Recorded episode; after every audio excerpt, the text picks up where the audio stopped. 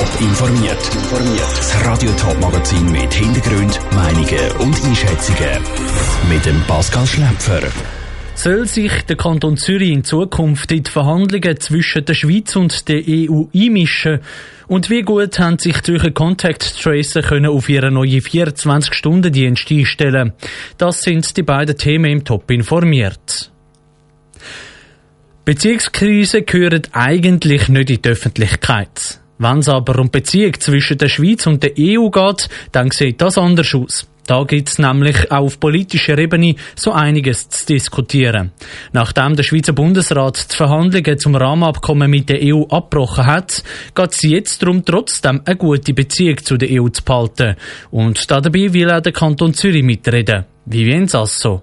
Das Postulat der GLP ist das erste, wo das Jahr im Zürcher Kantonsrat zur Diskussion kommt. Kantone sollen bei künftigen Verhandlungen mit der EU mehr mitreden können. Vor allem linke Politikerinnen und Politiker finden es gerade für den Kanton Zürich wichtig, dass er sich in der Europapolitik einbringen kann. Unter ihnen der Markus Späth von der SP. Zürich kommt in dieser Frage eine gewichtige Stimme zu. Das Verhältnis zur EU in der Wirtschaftspolitik, in der Energiepolitik und als Forschungsplatz, da ist Zürich von enormer Bedeutung. So sieht das auch der Thomas Vorer von den Grünen. Ohne eine stabile Zusammenarbeit mit der EU sägen so Sachen wie das Bildungsprogramm Horizon in Gefahr. Beim Austauschprogramm für Studierende soll laut ihm auch die Schweiz mitmachen können. das europäische Programm ist das weltweit bedeutendste Förderinstrument für Forschung und die zweitwichtigste Förderquelle für Forschung in der Schweiz nach dem Nationalfonds. Dass der grüne Kantonsrat Thomas Vorer bei der EU von einem wertvollen Partner redet, ist dem Hans-Peter Amrein von der SVP ein Dorn im Auge.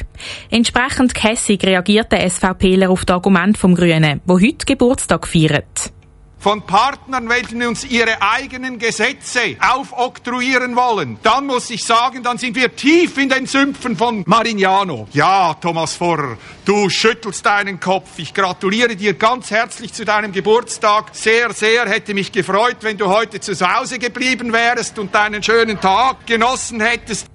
Die SVP stellt sich also ganz klar gegen die Forderung, dass Kantone noch intensiver mit dem Bund zusammenarbeiten sollen, wenn es um Europapolitik geht.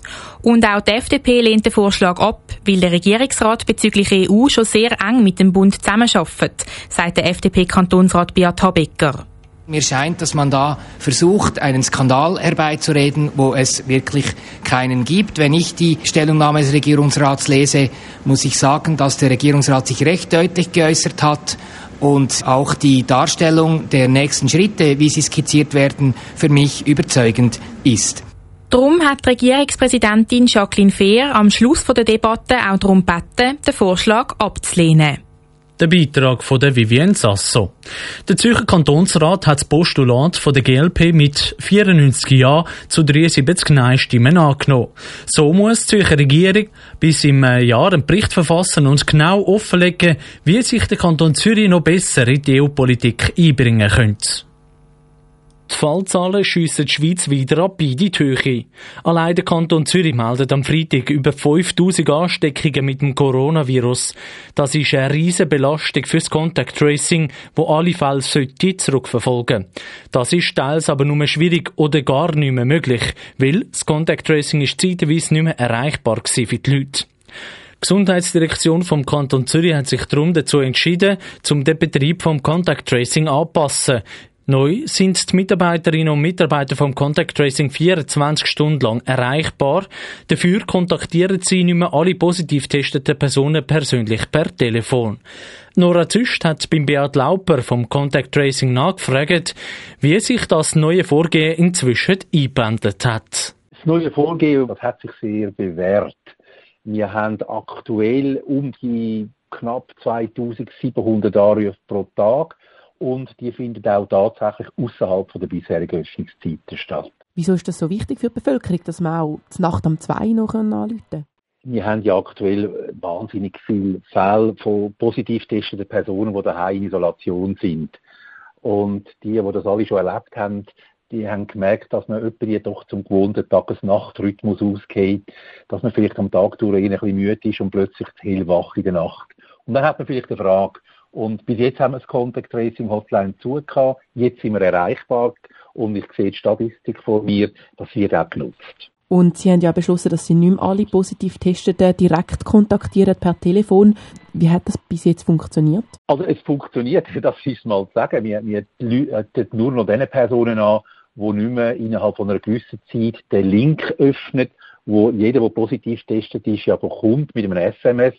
Und in dem Link habe ich ja dann Zugang nicht nur zu meinem Formular für den Arbeitgeber beziehungsweise für die Versicherung, dass ich in Isolation bin, sondern eben auch ich kann Angaben machen zu den Kontaktpersonen, ich kann Angaben machen, wo ich mich möglicherweise angesteckt habe. Und die, die das nicht machen, denen läuten wir an. Und das, das hilft uns, die grossen Fallzahlen auch so zu bewältigen. Fallzahlen, insbesondere im Kanton Zürich, steigen jetzt weiter. Wie schauen Sie jetzt beim Contact Tracing in Zukunft? Wir tun uns auf die weiteren Anstieg natürlich vorbereiten. Der Vorteil ist ja, dass durch unser automatisiertes System also der Versand von dem SMS, der findet ja unabhängig davon statt, wie viele Fallzahlen wir pro Tag haben. Der Beat Lauper vom Zürcher Contact Tracing im Gespräch mit der Nora Züst. Der Kanton hat 250 Arbeitsplätze im Contact Tracing an vier verschiedenen Standorten. Im Ganzen arbeiten 800 Personen. Momentan stellen sie sich auf einen weiteren starken Anstieg der Infektionen ein. Sie rechnen mit bis zu 40.000 Ansteckungen pro Tag allein im Kanton Zürich. Top informiert, auch als Podcast. Mehr Informationen gibt's auf toponline.ch.